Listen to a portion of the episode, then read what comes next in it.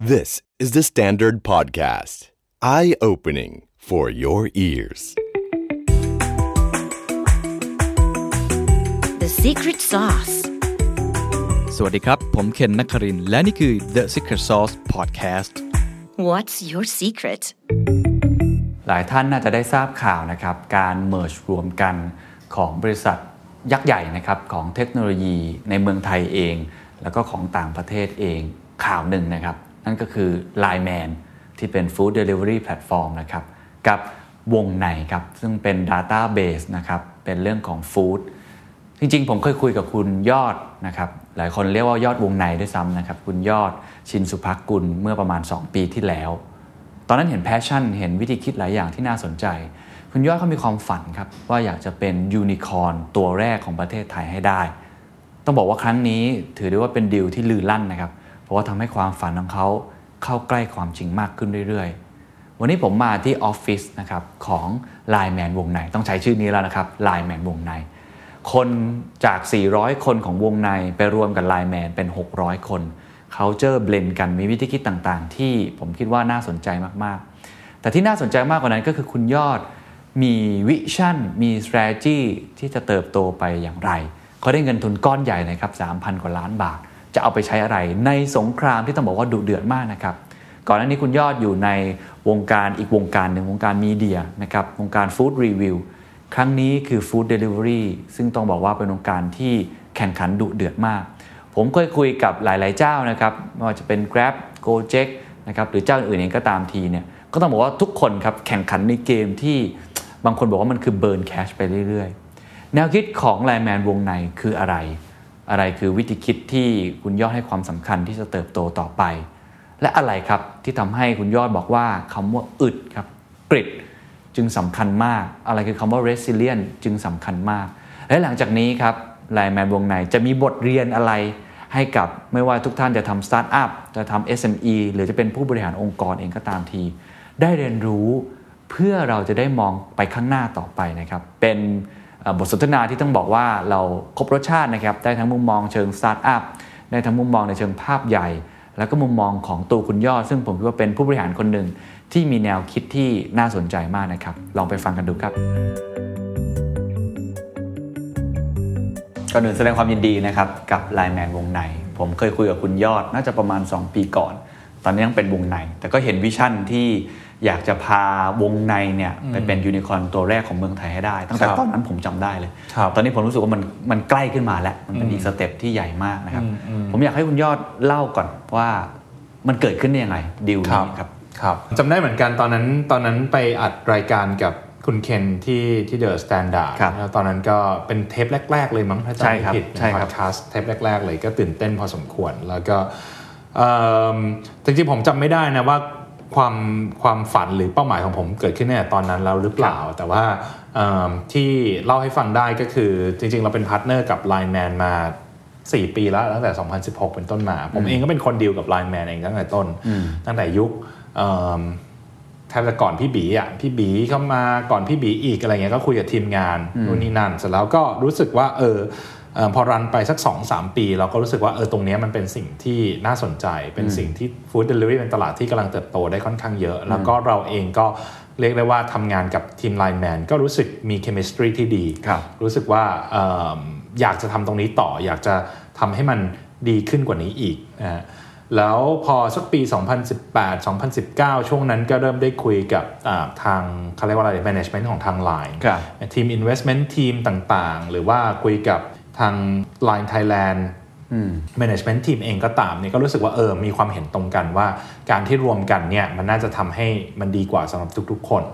ไม่ว่าจะเป็นกับวงในเองครักับบ Line Man เองก็ตาม หรือกับ Line เองก็ตาม ที่จะทำให้ความสามารถในการแข่งขันเราสูงขึ้น มันน่าจะมี synergy อะไรต่างๆ มันน่าจะมีอะไรประสิทธิภาพที่มากขึ้นถ้าเราทำงานรวมกันได้ครับแล้วก็เห็นตรงกันว่าธุรกิจฟู้ดธุรกิจฟู้ดเดลิเวอรี่เนี่ย มันสามารถที่จะต่อจิ๊กซอว์ร่วมกัน เพื่อไปเป็นบริษัทเทคขนาดใหญ่ในเมืองไทยได้ แล้วตอนนั้นเอง Line เองก็เริ่มมีความคิดที่จะ spin off ตัว Line Man ออกมาเรียบร้อยละว่าครับโอเคควรจะเป็นบริษัทที่แยกออกมานะ จะได้มีความคล่องตัวจะได้รับ investment จากข้างนอกได้ เพื่อจะได้เติบโตได้เร็วขึ้นอ่าวงในเองก็ผมเองก็มีความฝันอยู่แล้วว่าโอเค ประเทศไทยเมื่อไหร่จะมียูนิคอร์นสักทีหนึ่งบริษัท tech ในประเทศไทย ในยุคถัดไปจะเป็นอย่างไร บริษัท tech ที่จะเป็นอันดับต้นๆในประเทศไทยหน้าตาจะเป็นควรจะเป็นอย่างไร industry ไหนที่มีโอกาสที่จะเกิดยูนิคอร์นขึ้นมาได้ ก็คิดเรื่องพวกนี้อยู่ตลอดในในในในหัวนะครับ แล้วก็เราก็รู้สึกว่าเออฟู้ดเดลิเวอรี่เนี่ยแหละครับเป็นโอกาสท้ายๆละเป็นโอกาสหนึงแหละ แล้วก็เป็นโอกาสท้ายๆแล้วในเมืองไทยที่เป็น B2C scenario เนอะที่เป็นแบบแอปพลิเคชันแพลตฟอร์มที่ user ทั่วไปใช้เนี่ยครับที่น่าจะเป็นตลาดที่พร้อมที่จะมียูนิคอร์น หรือว่าบริษัท tech ขนาดใหญ่ในเมืองไทยได้อะเออพอคิดได้ดังนั้นก็เริ่มก็พวกนี้ก็ pitch เลยล่ะ pitch กับ Line Management Team เลยว่าเฮ้ยพี่ยอดเป็นคนเข้าไปชวนก่อนไป pitch ก่อน เรียกได้ว่ามีส่วนละกันมีส่วนก็ผมคิดว่า Line ก็คงคิดอะไรสักอย่างอยู่แหละ แต่ผมเองก็เข้าไปคุยแล้วบอกเนี่ยนี่คือนี่คือสิ่งที่ผมอยากให้เกิดขึ้นแล้วผมมาอยากจะ run มันมาก ๆ เลย ผมอยากที่จะแบบพา Line Man วงในรวมกันเนี่ยเพื่อเออทำให้เกิดสิ่งนี้ขึ้นอะไรเงี้ยแล้วก็ก็โชคดีแหละ Line Management Team Line Investment Team ก็รู้สึกว่าเออ ก็ ก็นี่คือเป็นโมเดลที่น่าจะ work และโมเดลที่เอ่อน่าจะเกิดขึ้นจริงได้ครับแล้วเราก็ run ดีลใช้เวลาแบบประมาณสักปีหนึ่งกว่าจะปิดดีลได้ ครับเล่าให้ฟังนิดนึงดีลนี้เอ่อ โครงสร้างองค์กรมันเป็นยังไง มันมันคือการ merge กันใครถือหุ้นใหญ่กว่ากันแล้วมันมันยังเป็นบริษัทไทยอยู่ไหมครับ หรือจริง ๆ มันมีวิธีการในการบริหารจัดการยังไงบ้างครับ ผมจะเล่าในจุดที่ที่เล่าได้ละกันนะครับ ก็ผมคิดว่าเราเองเป็นบริษัทอ่าเราเรา merge กัน ไม่ได้มีใครซื้อใคร เพราะฉะนั้นอ่าผู้ถือหุ้นของทั้งสองฝ่ายก็มาถือหุ้นรวมในบริษัทใหม่ที่เป็นบริษัทควบรวมกิจการกัน เป็นลักษณะคล้ายๆ กับ joint venture ประมาณนั้นนะครับแต่ไม่ได้ตั้งบริษัทใหม่คือการ merge บริษัทเก่าเข้าด้วยกันครับนั้นคือผมเองก็เป็นผู้ถือหุ้นอยู่ Line เองก็เป็นผู้ถือหุ้นอยู่ แล้วก็มี investor รายใหม่ ซึ่งก็คือ BRV Capital เข้ามาถือหุ้นเพิ่มเติมด้วยครับนะครับ เพราะฉะนั้นคือเอ่อ structure บริษัทก็เป็นลักษณะนี้ แต่ไม่ได้ตั้งบริษัทใหม่หรือตั้งบริษัทใหม่ด้วยใช่ไหมครับเอ่อบริษัทที่ประเทศไทยก็ยังคงเป็นบริษัทใช้บริษัทเดิมอยู่นะครับอืมซึ่งทุนที่ทาง VC เราเรียก VC ได้ไหมฮะ เรียกว่าเป็น VC ได้อ่าอ่าผมเห็นตามข่าวประมาณ 3,000 กว่าล้านผมเข้าใจถูกไหมใช่ถูกต้องอ่าเข้ามาครับใช่ก็เข้ามาที่บริษัทที่ควบรวมกิจการตรงนี้ครับซึ่งก็แน่นอนว่าเอาไปใช้ในการควบรวมกิจการแหละเอามารวมกันนู่นนี่นั่น แล้วก็พัฒนาทีมงานพัฒนาเทคโนโลยี พัฒนา Product ให้มันดีขึ้นทำการตลาดขยายตลาดออกไปข้างนอกกรุงเทพมหานคครัรบมากขึ้นอะไรเงี้ยซึ่งตรงนี้อำนาจการบริหารเนี่ยเป็นเป็นคุณยอดเป็นหัวเรือใหญ่ผมเข้าใจถูกไหมฮะผมเป็น CEO ของ ไลแมนวงในก็เป็นอ่าบริษัทที่รวมกันพนักงานของเราทุกคนก็ก็อยู่ด้วยกันที่ครับตรงนี้ที่ครัเป็บนไลแมนวงในแต่ฝั่งไลอแมนเขาก็มีมีคนที่บริหารอยู่วงในก็มีคนที่บริหารอยู่ใช่ก็แน่นอนว่า แล้วก็มีทีมงานวงในเดิม ทีมงานไลแมนเดิมครับเข้ามาก็ต้องเข้ามาคนรวมกันให้เป็นเนื้อเดียวกันซึ่งก็ผมว่าผมก็ถือว่าโชคดีนะ ใน 2 เดือนที่ผ่านมาเราทำสิ่งที่เรียกว่า PMI หรือ Post Merger Integration ซึ่งมันก็ดีกว่าที่ผมคิดเยอะมากเลย คือ people issue culture issue หรือปัญหาภายในองค์กรแทบจะไม่มี เพราะว่าอาจจะเป็นเพราะว่าเราทำงานด้วยกันมานานแบบครับ ใส่สามสี่ปีแล้วอะไม่ได้แบบเป็นคนที่เพิ่งมาแต่งงานกัน แล้วก็อยู่ด้วยกันเลยอะไรเงี้ยเราก็อยู่ด้วยกันมาเรียกว่าทดลองใช้ชีวิตอยู่ด้วยกันมาก่อนหนานั้นอยู่แล้วพอแต่งงานจริงจังจริง ๆ ก็เลยไม่ได้ไม่ได้ไม่ได้มีเซอร์ไพรส์อะไรที่มันครับที่มันน่าตกใจก็ครับทีมงานก็เข้ากันได้เป็นอย่างดี culture ก็กำลังหลอมรวมอยู่ แล้วก็กำลังที่จะมีแบบ core value ใหม่ ๆ ที่มีสิ่งใหม่ ๆ เกิดขึ้น เพราะว่าเราคงไม่ได้ใช้ culture ของวงในเดิมร้อยเปอร์เซ็นต์ ขณะเดียวกันเราก็ไม่ได้ culture ใช้ culture ของ line man เดิมร้อยเปอร์เซ็นต์คนครับสองกลุ่มมารวมกันถึงจะรู้จักกันอยู่แล้วก็อาจจะต้องมี culture ใหม่ๆ เกิดขึ้นครัมาบบ้าง ตรงนี้กำลังเขาเรียกว่าอะไรดีกำลังคนรวมกันอยู่แล้วดูว่ามันจะออกมาเป็นอย่างไรอืมอย่างคนที่ให้เงินก้นถุงในการดำเนินชีวิตต่อของชีวิตคู่อันใหม่เนี่ยสามพันกว่าล้านเนี่ยเขาคิดว่าจะไปใช้ทำอะไรบ้าง แล้วทำไมเขาถึงมองเห็นโอกาสตรงนี้ พร้อมที่จะลงทุน อืมผมคิดว่าอย่างแรกเลยคือ เวลาเราคุยกับ investor แน่นอนเราก็ต้อง pitch หรือเราก็ต้อง บอก vision ของเราว่า vision ของเราเป็นอย่างไร เราอยากจะทำมานำพาบริษัทเป็นอย่างไร คนที่ให้เงินเราเอ่อเป็นก้อนใหญ่ ๆ ก็ต้องเป็นคนที่เห็น vision เดียวกับเรา เชื่อในเชื่อในสิ่งที่เราเชื่อนั่นคือเราเชื่อว่าหนึ่งเอ่อตลาดฟู้ดเดลิเวอรี่และตลาด food tech overall เป็นตลาดที่กำลังโตอยู่อย่างต่อเนื่อง และยังมีโอกาสโตไปในอนาคตได้อีก ข้อที่ 2 เราเชื่อว่า Line Man วงในรวมถึงอีโค y ิสเต็มที่ร่วมกันกับ Line ที่กำลังสร้างขึ้น มีความสามารถในการแข่งขัน เพื่อจะเป็นหนึ่งในผู้นำของตลาดฟู้ดเดลิเวอรี่รวมถึงตลาด food tech overall ได้ครับคือถ้าเรามีความเชื่อแบบนี้คล้าย ๆ กันเนี่ยที่เหลือมันก็คืออยู่ในรายละเอียดเรื่อง strategy ละว่าเราจะโตไปทางไหนก่อนโตไปจังหวัดไหนก่อน หรือจะเน้นฟีเจอร์อะไรเป็นพิเศษอะไรประมาณนั้นนะแต่ว่าเอิ่มหลักการคือเรา ไปเล่าให้เขาฟังว่าเราเชื่อในอะไร แล้ว investor เชื่อในสิ่งเดียวกับเรา มันก็จะเกิด ยากไหมครับเขาจะผมเชื่อว่าจริงๆสตาร์ทอัพหลายรายนะ ก็พยายามจะพิชไอเดีย หรือว่าแม้แต่คนทำ SME เองทำธุรกิจเอง แล้วก็อยากได้หลังจากเราทำธุรกิจไประดับหนึ่งเราอยากสเกลเราก็ต้องขอทุนเพิ่มเพิ่มทุนอะไรกันว่ากันไปเนี่ยแล้วเล่าเคล็ดลับให้ได้ฟังได้ไหมครับว่าทำไมเขาถึงตัดสินใจโอ้โหเงินก้อนใหญ่เหมือนกันนะครับเอาเคล็ดลับข้อแรกคือ มันอาจจะไม่ได้สำคัญ สิ่งที่คุณบอกว่าคุณจะทำอะไรในอนาคต มันอาจจะไม่ได้สำคัญเท่ากับสิ่งที่คุณทำมาแล้วในอดีตคือเพราะว่าถ้าเกิดว่าผมบอกว่าผมตัวเปล่าเล่าเปลือย ผมเป็นไม่เคยทำธุรกิจอะไรเลย แล้วผมมาเล่าเรื่องผมเป็นนักเล่าเรื่องที่เก่งที่สุดในโลกมาเล่าเรื่อง เพื่อเอาเงินจากเขาเป็นร้อยล้านเป็นพันล้านบาท โอกาสที่เขาจะเชื่อ ถึงแม้ว่าคุณจะเล่าเรื่องเก่งแค่ไหนก็ตาม มันก็ไม่ได้เยอะเท่ากับคนที่ทำมาแล้ว คนที่พิสูจน์ตัวเองมาแล้วระดับหนึ่ง เพราะว่าอดีตมันก็จะเป็นตัวบอกอนาคตได้ระดับหนึ่ง เพราะฉะนั้นเวลาเราไปเล่าให้เขาฟัง แล้วคนเล่าคือคือผมคือ line man team คือ line management team ซึ่งผมเองก็แน่นอนว่าอยู่ใน tech สตาร์ทอัพมา 9 ปี 10 ปีแหละ แล้วก็ แล้วก็เรียกว่าก่อตั้งวงในขึ้นมาแหละ แล้วก็สร้างขึ้นมาได้ถึงระดับหนึ่ง เพราะฉะนั้นก็อยู่ใน food industry มาเนี่ย9ปี 10 ปี อยู่ในเมืองไทยมาตลอดตั้งแต่เกิดก็คือเป็นเรียกว่าเป็น local entrepreneur เป็น local startup ที่ก็คิดว่าพิสูจน์ตัวเองมาแล้วระดับหนึ่งนะครับขณะเดียวกัน Line Man Team ก็สร้าง Line Man ขึ้นมาจากศูนย์ใช้เวลา 4 ปีขึ้นมาถึงจุดนี้ Line Team เนี่ยยิ่งแล้วใหญ่เลย คือ Line เป็นแอปพลิเคชันเป็นแพลตฟอร์ม ที่แบบใหญ่ที่สุดเรียกว่า top two ในประเทศไทยละกันนะเพราะฉะนั้นคือเวลาเราไปเอิ่มเล่าให้เขาฟังเนี่ยเขาก็คงไม่ได้มองแค่เรื่องที่เราเล่าในอนาคตครับแต่เขาคงมองด้วยว่า แล้วคนที่พูดเนี่ยเขามี credibility ในอดีตหรือเปล่า เขาเคยทำอะไรที่มันเป็นหลักฐานว่าเขาน่าจะทำสิ่งที่ดียิ่งกว่าในอนาคตได้หรือเปล่า มันก็เลยเป็นแบบนั้น เพราะฉะนั้นคือคือเวลาเรา pitch มันก็คือผมก็จะเริ่มต้นจาก อดีตเสมอ what I did what we did เนี่ยแล้วก็ what we are doing now แล้วก็ what we will do in the future ก็คือต้องเล่าจากอดีตไปถึงอนาคต มากกว่าที่บอกบอกแค่ว่าอนาคตเราจะทำอะไร โดยที่ไม่ได้ refer ถึงอดีตเลยว่าเราเคยทำอะไรสำเร็จมาแล้วบ้าง นั่นหมายความว่าถ้าคุณอยากจะได้นะครับเงินลงทุนขนาดใหญ่บางทีคุณต้องเริ่มต้นสร้างจากเล็กๆ ของตัวเองใช่ก่อน แล้วก็สร้าง credibility ของตัวเองให้ได้ก่อน แม้ว่าคุณจะมีภาพฝันอนาคตไกลแค่ไหน แต่ต้องเริ่มต้นเล็กๆแล้วสร้างให้เห็นว่าสิ่งที่เราทำเราทำได้จริงนะ เพราะฉะนั้นในสตาร์ทอัพ funding round รอบแรก ๆ มาเลยเป็น FFF อะ Friends Family and Fools ก็คือคนที่แบบเชื่อในเราตอนที่เรายังไม่มีอะไรเลย ก็แค่เพื่อน Family เท่านั้นเองแล้วก็หรือไม่ก็ Fools คนโง่เท่านั้นใช่แล้วแล้วพอเรามีเงินตั้งต้นแล้วทำไประดับหนึ่งเราก็เอาไอ้ของที่เราทำไปแล้วเนี่ยอ่าไปเป็นข้อพิสูจน์ว่าเราน่าจะทำให้มันดีขึ้นอีกในอนาคตคนข้างนอกที่เป็น professional investor เขาถึงจะพร้อมลงทุนครับอะเห็นภาพรวมเห็นโครงสร้างต่างๆ แล้วครับทีนี้จุดแข็งระหว่างคู่สามีภรรยาคู่นี้ คืออะไรบ้างครับ วงในมีจุดแข็งอะไรไลแมนมีจุดแข็งอะไรเอามารวมกันแล้วคิดว่าอะไรคือความสามารถในการแข่งขันใน โอ้ผมคิดว่าเป็นสงครามที่โหดมากนะครับสงครามนี้ครับก็ผมคิดว่าเวลาเรามอง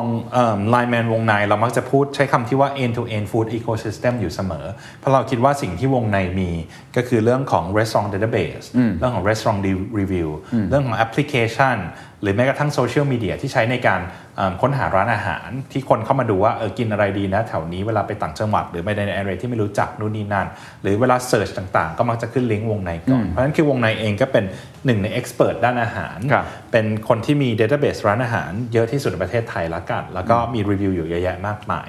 ในขณะเดียวกัน Line Man เองเนี่ยก็เป็นคล้ายๆกับ transaction เป็น O2O platform ที่จริงๆ ไม่ได้มีแค่ food นะ แต่ food ใหญ่ที่สุดแหละครับฟู้ดเดลิเวอรี่ก็แน่นอนใช้ database ของวงใน utilize database ของวงในได้ utilize data ของวงในได้ utilize social media หรือว่าเอิ่ม channel ต่างๆ ของวงในได้ เพื่อ drive คนเข้ามาที่ Line Man Line Man ทำหน้าที่เอิ่ม food delivery คือส่งอาหารครับเป็น O2O ตรงกลาง นะครับในขณะเดียวกันวงในเองก็จะมีอีกส่วนหนึ่งที่เป็นฝั่ง Merchant Merchant ของเราก็จะมีตั้งแต่ Merchant App ซึ่งเป็นแอปพลิเคชันที่ร้านอาหารใช้ในการบริหารจัดการออนไลน์ เป็นโซลูชันต่างแล้วก็เป็น POS ซึ่งเป็นครับโซลูชันที่ใช้ออฟไลน์นะก็ ก็จะเป็นร้านอาหารก็จะรับออเดอร์รับข้อมูลต่างๆ หรือ control ข้อมูลต่างๆ ผ่าน Merchant App ตรงนี้ เพราะฉะนั้นคือมันก็จะเป็นตั้งแต่ User Transaction ไปจนถึงฝั่ง Merchant ในขณะเดียวกันที่ครอบเราอยู่ทั้งหมดก็คือ Line Ecosystem ที่บอกว่าโอเค ถ้าเกิดว่าคุณอยากที่จะเข้าถึงคนให้มากขึ้น ต้องการใช้ Official Account ของคุณในการทำ Transaction เหล่านี้ รับออเดอร์เหล่านี้ หรือดูยอดเอิ่มรายงานการขายในแต่ละวัน คุณสามารถใช้ Line ใช้ Line Ecosystem ในการอำนวยความสะดวกเหล่านี้ได้เลย ร้านค้าสามารถเข้าถึงคนไม่ใช่แค่คนของ Line Man เท่านั้น แต่เป็นคนของ Line ทั้งหมด ผ่านมินิแอปหรือผ่าน Smart Channel ของ Line เองก็แล้วแต่เป็นครับต้นนะเพราะฉะนั้นคือของเราคือ end to end ecosystem จริง ๆ ที่มี user มี transaction มีร้านอาหาร รวมถึงมี Line ecosystem ที่คอยช่วยเราอยู่อีกนะครับเพราะฉะนั้นคือเราก็เลยคิดว่าการรวมกันของ3 party เนี้ยก็เป็นหนึ่งในข้อได้เปรียบที่สุดของเราครับคือคุณยอดมองว่าการที่เราเป็น end to end user ecosystem ทั้งหมดนี้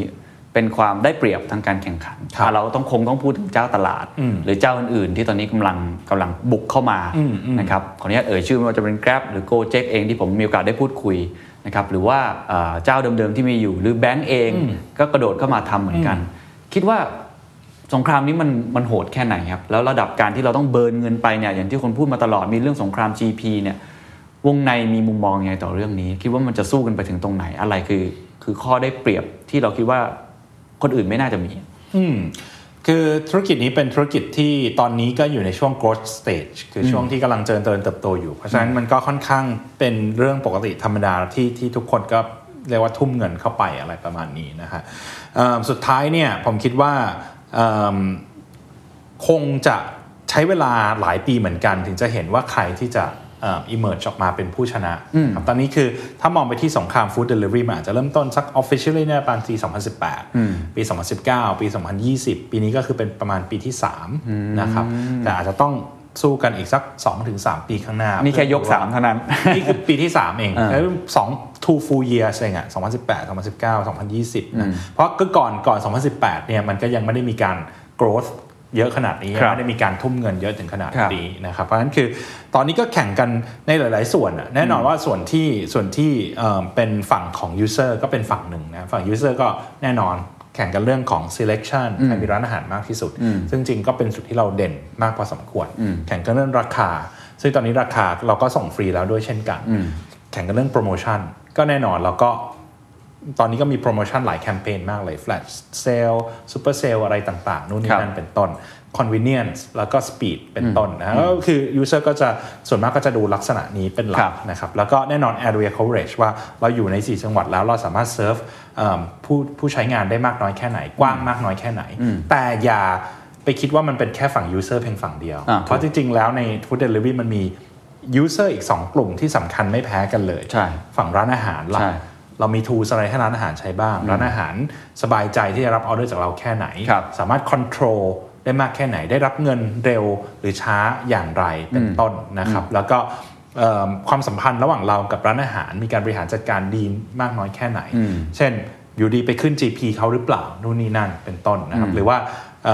บางราย exclusivity พยายามที่จะเซ็น exclusive กับร้านอาหาร ตรงนั้นเหมาะสมแล้วหรือยังเป็นต้นนะครับเพราะฉะนั้นคือก็มีความสัมพันธ์กับร้านอาหารที่ต้องบริหารจัดการ แล้วเราก็ต้องพูดง่ายๆคือมี long term relationship กับร้านอาหาร ไม่ใช่ short term relationship เราก็ต้องทำอะไรที่มันมีคุณค่ากับร้านอาหารใน long run ด้วย ไม่ใช่ว่าทำอะไรที่เป็นระยะสั้นเท่านั้นครับเช่นเดียวกันกลุ่มคนขับครับกลุ่ม rider หรือ driver ต่างๆนะครับก็สำคัญไม่แพ้กันแหละใช่ รายได้ต่อรายได้ต่อทริปเขาเป็นอย่างไร รายได้ต่อวันเขาเป็นอย่างไรจำนวนครั้งที่เราเขาวิ่งได้ในแต่ละวัน หรือว่าเอิ่มความสะดวกความง่ายในการรับออเดอร์ ความง่ายยากในการรับออเดอร์เป็นอย่างไร incentive หรือว่าเขาเรียกว่าอะไรเบนฟิตต่างๆ ที่เขาได้รับในการขับให้กับเราเป็นอย่างไร ก็ต้องแข่งขันกัน long term เช่นเดียวกัน เพราะฉะนั้นคือเราต้องมอง long term เราต้องมอง balance view ทั้ง user ทั้งคนขับ แล้วก็ร้านอาหารไปพร้อมๆ กัน คือพี่ยอดกำลังจะบอกว่านโยบายของวงในของ LINE MAN วงในเนี่ยคือการมอง long term มากกว่าการอัด short term หรือการเซ็น exclusive อะไรต่างๆ เมื่อกี้ที่พูดมาทำไมเราถึงมีมุมมองแบบนั้นครับ ว่าเราต้องมอง long term มากกว่า ผมว่าเราเห็นกันอยู่แล้วนะ ว่าคนที่มอง short termสุดท้ายก็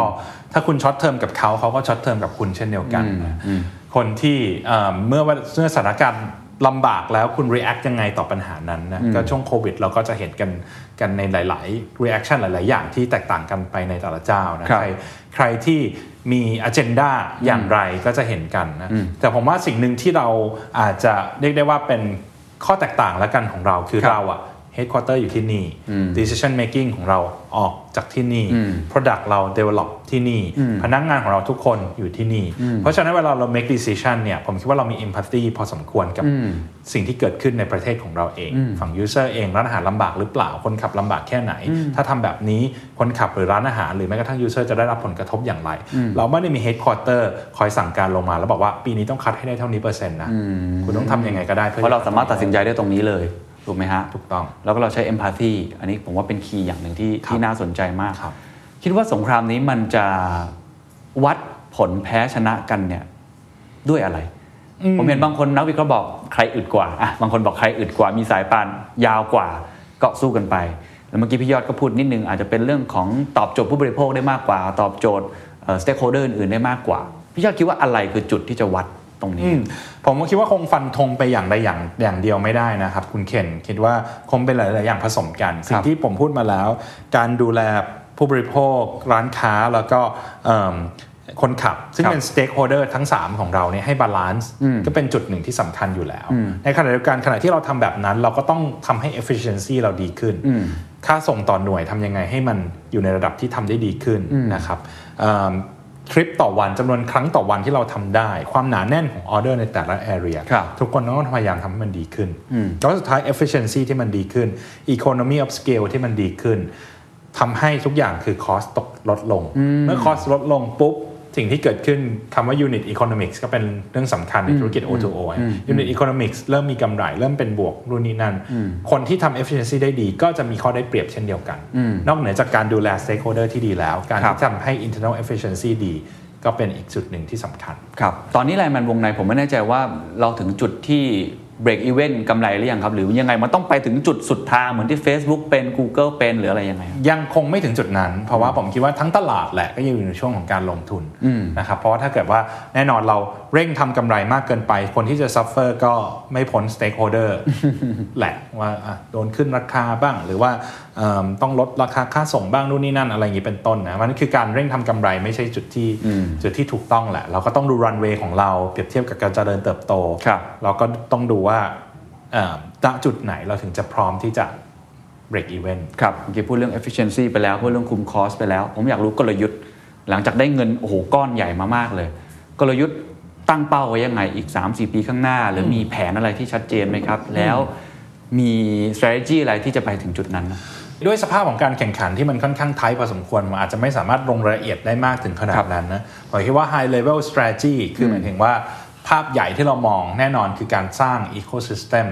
นะครับ end to end ecosystem ที่บอกผมเราจะพยายามใช้จุดเด่นของทั้งจุดเด่นของวงในเอง ที่มีจริง ๆ เรามีทีมงาน local อยู่ในจังหวัดต่าง ๆ อยู่แล้วนะ content ทีมบ้าง social media ทีมบ้างนู่นนี่นั่น AE ทีมบ้างที่เป็น sales ครับ แล้วก็มีข้อมูล Database ร้านอาหารที่เยอะที่สุดครอบคลุมทั้ง 77 จังหวัดในประเทศไทย เราก็ต้องพยายาม utilize ตรงนั้นก่อน นี่คือจุดที่หนึ่งนะเรารู้ว่าเราสามารถ connect กับ Line ได้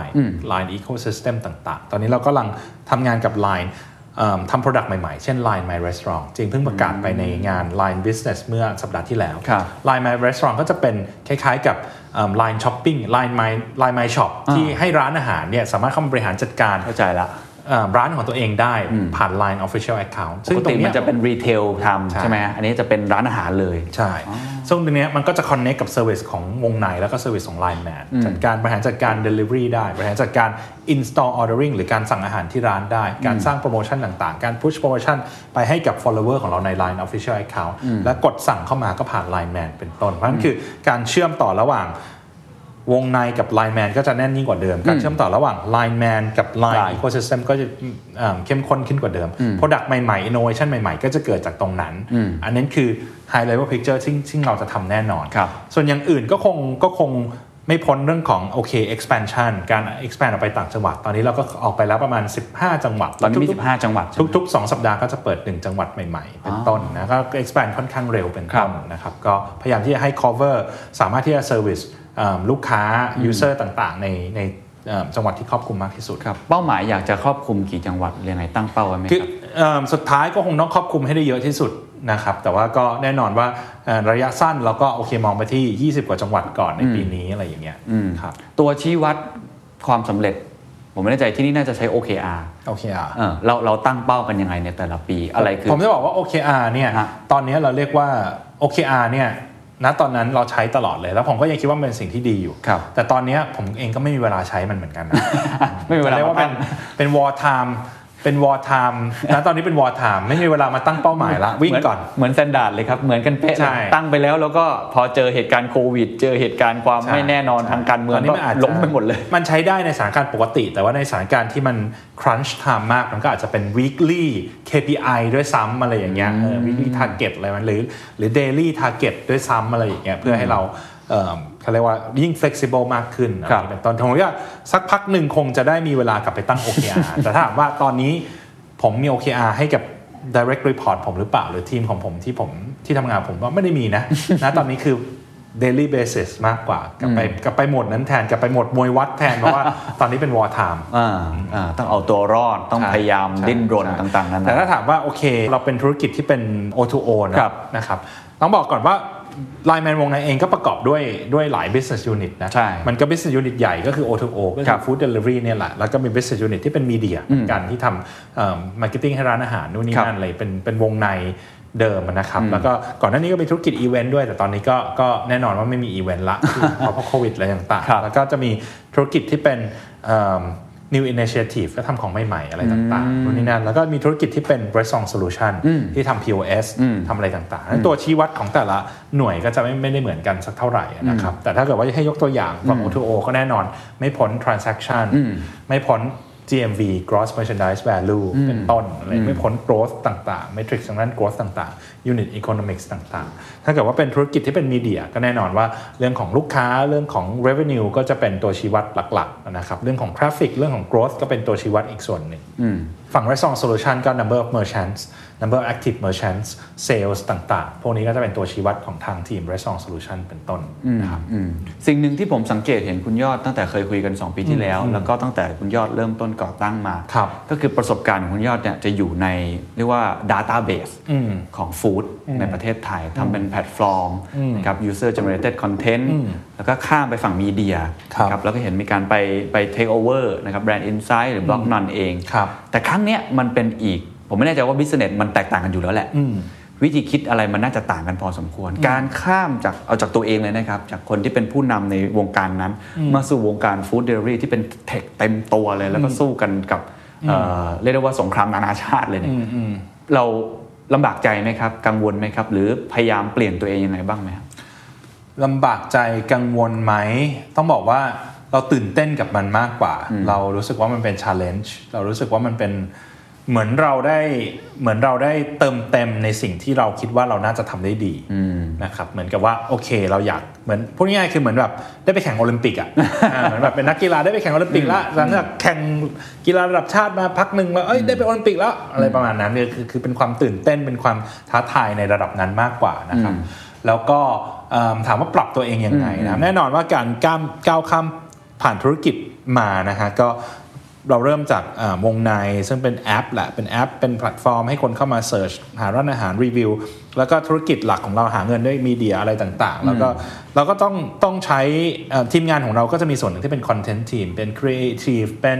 เป็นเรื่องของมีเดียเรื่องของคอะรัไรบต่างๆ มันก็เกิดความสนุกเกิดความ flexible เกิด passion ขึ้นมาเยอะในองค์กร เพราะฉะนั้นคือมันก็ reflect ออกมาเป็น culture ขององค์กร passion flexible speed อะไรต่างๆนู่นนี่นั่นฮะพอมาเป็นฝั่ง O2O ถามว่าบางส่วนตรงนั้นยังอยู่ไหมก็ถามต้องตอบว่ายังอยู่ครับเรื่องของ speed ก็ยังจำเป็นอยู่ แต่ในเดียวกันสิ่งที่เปลี่ยนไปสิ่งที่ต้องเพิ่มเสริมเติมขึ้นมาก็คือว่าการ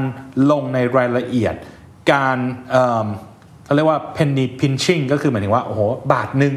เป็นอีฟินชิใช่ 50 สตางค์ unit economics 0.1 บาทนู่นนี่นั่นก็เป็นมันละเรื่เอีอยงดกที่ว่าเยอะ matter วิธีการบริหารต่างๆ ก็อาจจะเปลี่ยนไปเล็กน้อยนะ ก็คือคง flexible เหมือนเดิมไม่ได้แล้ว เรื่องการเงินเป็นเรื่องสำคัญมากขึ้น เรื่องกฎหมายหรือแม้กระทั่งเรื่อง government relation เป็นเรื่องสำคัญมากขึ้น เป็นธุรกิจที่ถูกจับตามองด้วยในขณะเดียวกันนะเพราะฉะนั้นคือ โหมดในการ operate ก็จะต้องเรียกได้ว่าเป็นผู้ใหญ่มากขึ้นละกันอ่าตอนนั้นเนี่ยเราอาจจะบอกเฮ้ยเราเอ่อ Passion passion นำเป็นเหมือนเด็กอายุ 18 passion นำนู่นนี่นั่นตอนนี้เราอาจจะต้องมาเป็นผู้ใหญ่อายุ 27 28 ที่แบบยังมีความยังมีแรงเต็มที่อยู่แต่มี maturity มากขึ้นนะเพราะผมเองก็ ก็ก็เปลี่ยนแปลงไปนะจุดนี้จะต้องคุยกับฟลีดทีมมากขึ้น คนขับต่างๆ เขาคิดอย่างไรนู่นนี่นั่นเป็นต้นนะฮะแล้วก็อ่าการคุยกับร้านอาหารเนี่ยก็จะเป็นเรื่องที่อ่าแตกต่างไปละก่อนหน้านี้ครับก็คืออ่าเราจะโปรโมทร้านเขายังไงดี ร้านคุณจะยังไงนู่นนี่นั่นอะไรบ้าง ตอนนี้อาจจะเป็นเรื่องทำไม report ไม่ถูกต้อง Daily Report คุณดีกว่านี้หรือเปล่า ตรงนี้คือออเดอร์นี้เข้ามาแต่ไม่มีคนดูเอ่อ ไม่มีคนมารับจริงต้องเคลมของเคลมอาหารได้ไหมนู่นนี่นั่นคราวนั้น relationship กับร้านอาหารก็จะเป็นอะไรที่จริงจังมากขึ้น based on รายได้ based on sales based on ตัวเลขมากขึ้นครับดังนั้นคือเออถ้ามอง core value มันก็จะมีบางอย่างที่ถูกเปลี่ยนไป passion อาจจะเริ่มออกไปบ้าง flexibility อาจจะเริ่มออกไปบ้าง ต้องเอา grit ต้องเอาเรื่องของความละเอียด ต้องเอาเรื่องของเอมความอดทนหรือว่าเอ่อประมาณนั้นเข้ามาแทน ยากกว่าที่คิดไหมครับหรือจริงๆก็ยังสนุกยังตื่นเต้นอยู่หรือต้องไปม่ไม่ไม่รู้สึกว่ายากกว่าที่คิดนะอ่ารู้รู้สึกว่าโดยรวมเอาเรียกว่า 80%ของสิ่งที่ผมต้องเจอในทุกๆ สัปดาห์ดีกว่าที่คิด แล้วต้องไปโรงเรียนอะไรเพิ่มไหมครับ ต้องไปอัปเดตความรู้อะไร เพราะจริงๆมันก็คนละศาสตร์เหมือนกันเนาะอืมเอออืมผมคิดว่าคงไม่มีเอ่อไม่มีใครสอนในเรื่องที่เรากำลังเจออยู่ณปัจจุบัน ถ้าผมเรียนรู้จริงๆผมก็ต้องบอกว่าเรียนรู้จากทีมงานซะมากกว่า เรียนรู้จากการออกตลาดซะมากกว่า ช่วงนี้ก็เดินทางเยอะเลยอาทิตย์หน้าก็ไปชนบุรีอาทิตย์ก่อนหน้านู้นก็เพิ่งไปอาทิตย์ที่แล้วเพิ่งไปเชียงใหม่ครับสองสัปดาห์ก่อนก็เพิ่งไปโคราชมาอะไรอย่างเงี้ยก็คือออกออกตลาดค่อนข้างเยอะอ่าไปเยี่ยมทีมงานบ้างไป เอ่อเขาเรียกว่าดี จับพวกมัน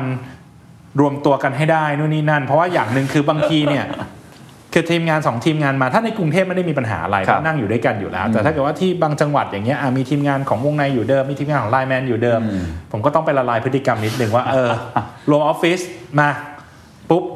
กินเหล้าปาร์ตี้ด้วยกันหนึ่งคืนจบเรียบร้อย ทุกทุกคนรู้จักกันละในวันรุ่งขึ้นอะไรอย่างเงี้ยเป็นต้นแต่บางทีผมก็ต้องไปเองเพื่อเราที่เป็นจะไปเหมือนสะพานใช่เพื่อไป break the ice อะไรครับอย่างนี้เป็นต้นแล้วในขณะเดียวกันเวลาเราไปต่างจังหวัดก็ไปคุยกับร้านค้าครับคุยกับคนขับต่างๆ เพื่อรับฟัง feedback ด้วยเช่นเดียวกันเออไอ้ส่วนนี้ส่วนนี้สำคัญยังไงครับ เพราะว่า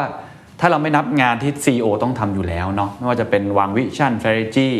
คุยกับพาร์ทเนอร์นะครับหรือคุยกับคนที่ให้เงินลงทุนเราครับนะครับ พี่ยอดยังพยายามที่จะเดินทางไปที่ที่ต่างๆ ผมไม่แน่ใจว่าเวลาส่วนใหญ่ในชีวิตตอนนี้บริหารเวลาใช้กับเรื่องไหนเป็นพิเศษ อันไหนที่ใช้เป็นมากหมายเป็นถึงเวลาทำงานใช่ครับเวลาทำงานส่วนตัวเดี๋ยวค่อยคุยทีหลังก็ได้โอเคก็ก็ต้องบอกว่าเวลาทำงานตอนนี้เนื่องจากว่ามันก็เป็น crunch time เป็นช่วงที่เราเพิ่งรวมบริษัทเวลาทำงานมันก็จะเกินเกินๆหน่อยก็ก็สมัยก่อนผมจะทำงาน 10โมงถึง2ทุ่มช่วงนี้ก็จะกลับ4ี่ทุ่มเป็นประจำอะนะฮะโอ้โหอืมก็จะต้องทำงานเยอะกว่าปกตินิดนึงวันหยุดเยอะด้วยอะเออก็อีกส่วนหนึ่งอะไรเงี้ยก็เพราะว่าเราก็ไม่อยากทำงานในวันหยุดถึงขนาดนั้นนะตอนนั้นคือวันธรรมดาก็อัดเต็มที่เหมือนกันอะไรเงี้ยสิบสองชั่วโมงอะไรเงี้ยก็ถามว่าใช้กับอะไรบ้างนะครับ ก็ขอนึกก่อนนะเอิ่มถ้าอย่างวันนี้นะยกตัวอย่างวันนี้แล้วกันวันนี้ก็มีไปหาลูกค้ารายใหญ่ครับพาร์ทเนอร์รายใหญ่หนึ่งราย ตอนบ่ายเข้ามาเมื่อกี้ก็ประชุมอยู่กับทีมกับทีมเรื่องของ performance ประจำสัปดาห์นู่นนี่นั่นนะแล้วก็วันนี้ก็มี PR ก็คือสัมภาษณ์เดอะสแตนดาร์ดนะหลังจากนี้ก็จะมีเอ่อคุยเรื่องแคมเปญที่จะเกิดขึ้นในเดือนหน้าอะไรอย่างนี้เป็นต้น แล้วก็อาจจะมี one on one meeting กับลูกทีมบางคนที่อาจจะ เราต้องโค้ชเขาหรือต้องสอนเขาหรือเราอาจเขาจะมีมาปรึกษาอะไรบางอย่างเป็นต้นนะครับ แล้วก็อาจจะมีเอิ่มตอนเย็นๆก็จะมีคอกับเอิ่มคอกับ C level หรือว่ากับบอร์ดในบางวันเป็นต้นนะฮะแล้วก็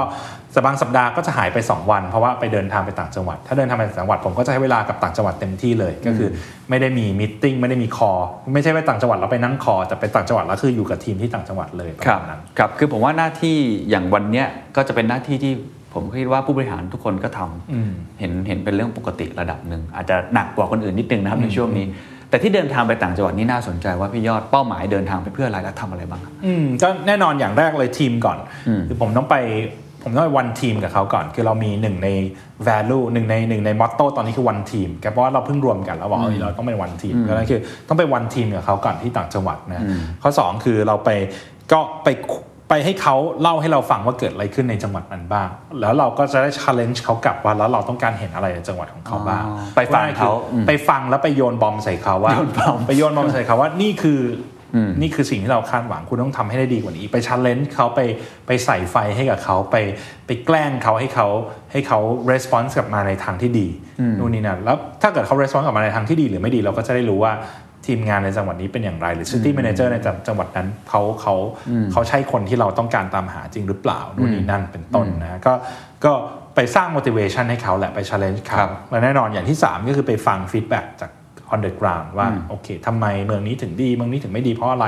เอิ่ม user ร้านอาหารแล้วก็ driver พูดว่าอย่างไรบ้างอืมแล้วเราก็มักจะได้ อะไรบางอย่างกลับมาแหละที่สามารถเอามาเป็น action plan ในอนาคตได้ทำไมพี่ยอดถึงคิดว่ากระบวนการฟังเดินทางไปให้เห็นด้วยตาถึงสำคัญมาก ถ้าจะแนะนำซีอคนอื่นคิดว่าเอ่ออยากจะแนะนำให้เขาทำแบบนี้ไหมครับผมว่ามันก็ถ้าเกิดว่าเปรียบเทียบกับศึกสงครามอะเนาะถ้าบอกว่าที่นี่ตอนนี้คือเวลาสงครามแล้วฟู้ดเดลิเวอรี่เป็น เป็นหนึ่งในสงครามที่ที่คุณเคนก็บอกเองครับว่าก็สู้กันอย่างแข่งขันกันอย่างสูง ถ้าลองนึกสภาพเราเป็นแม่ทัพใหญ่ แต่เราไม่ออกไปที่ตะเข็บชายแดนเลย แล้วทีมงานจะรู้สึกอย่างไรอืมอืมอืมไม่ใช่ไปอยู่แต่ในบังเกอร์ปลอดภัยอย่างเดียว ต้องเดินทางไปให้เห็นด้วย วิธีการอย่างหนึ่งที่ผมเมื่อกี้สังเกตคือพี่ยอดจะใช้วิธีการบอม